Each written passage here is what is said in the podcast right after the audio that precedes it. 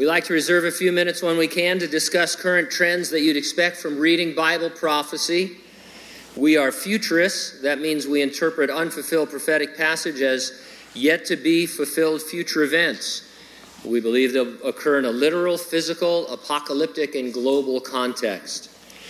Things like biometrics, artificial intelligence, cashless commerce, the manipulation of human DNA, global government, the exponential growth of human knowledge, and the rebirth of national Israel are all end times phenomena that the Bible predicts, and all of these are increasingly trending in the news.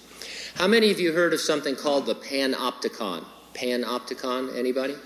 We had one gentleman for, oh, one in each service. We are smart people here at Calvary Hanford. Uh, here's the definition The panopticon is a type of institutional building and a system of control designed by the English philosopher and social theorist Jeremy Bentham in the 18th century. So the idea is that uh, it's a building designed to allow all prisoners of a penal institution to be observed by a single guard but the inmates are unable to tell whether they are being watched or not. So you always have the feeling that you might be being watched, even though there's only one guard. Might save a lot of money in the state of California, but I don't think I don't think we're moving in that direction. But so this was uh, I don't know if it was ever even really put into place, but uh, more and more I'm coming across that word and that concept reading about the advances in biometric identification and closed circuit television. For example, an article posted by Technology Review said algorithms try to extract as much information from video streams as possible.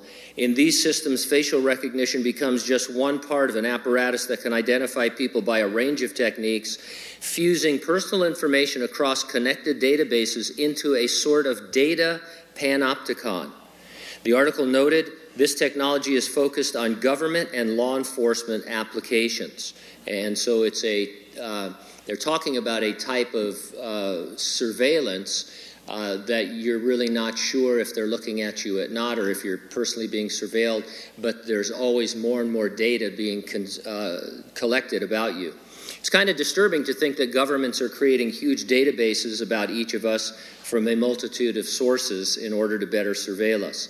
An article posted by TheGuardian.com noted the looming interconnectivity between objects in our homes, cars, and cities, generally referred to as the Internet of Things, will change digital surveillance substantially.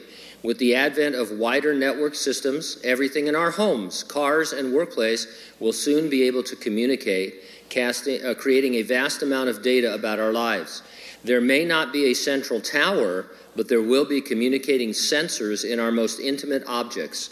And this deluge of data won't only be passed back and forth between objects, but will most likely wind its way towards corporate and government reservoirs. So, the Internet of Things, something I don't completely understand, but uh, everything's going to be connected to the Internet. So, at your house, your refrigerator, your stove, your swimming pool, uh, I, I, suppose merchandise, like like right now, if you if you search for something and then you get five million emails about that thing, uh, so you'll be opening your refrigerator and grabbing a Fresca, and all of a sudden coupons will be coming your way from Fresca, and your oven, everything will be interconnected.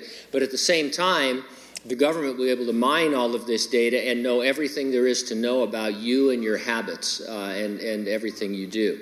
Uh, now, this authoritarian surveillance trend is what futurists have predicted for decades because of what we read in the Revelation about the Antichrist.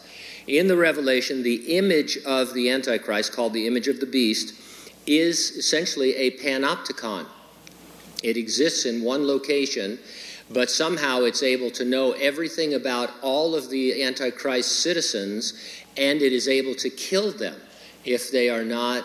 Uh, toeing the mark, as it were, or uh, swearing allegiance to him.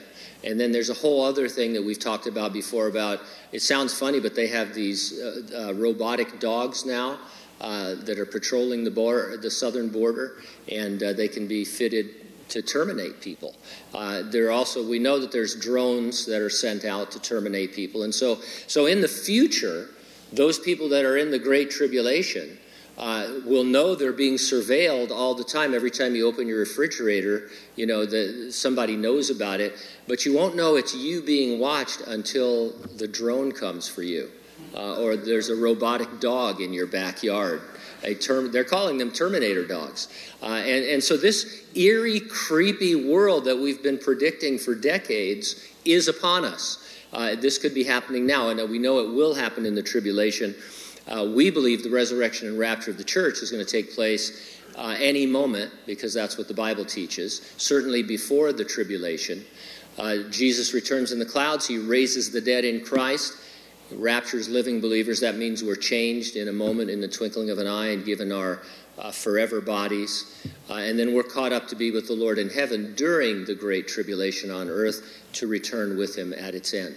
Are you ready for all that? Are you ready for the rapture? If not, get ready and stay ready and keep looking up because, ready or not, Jesus is coming.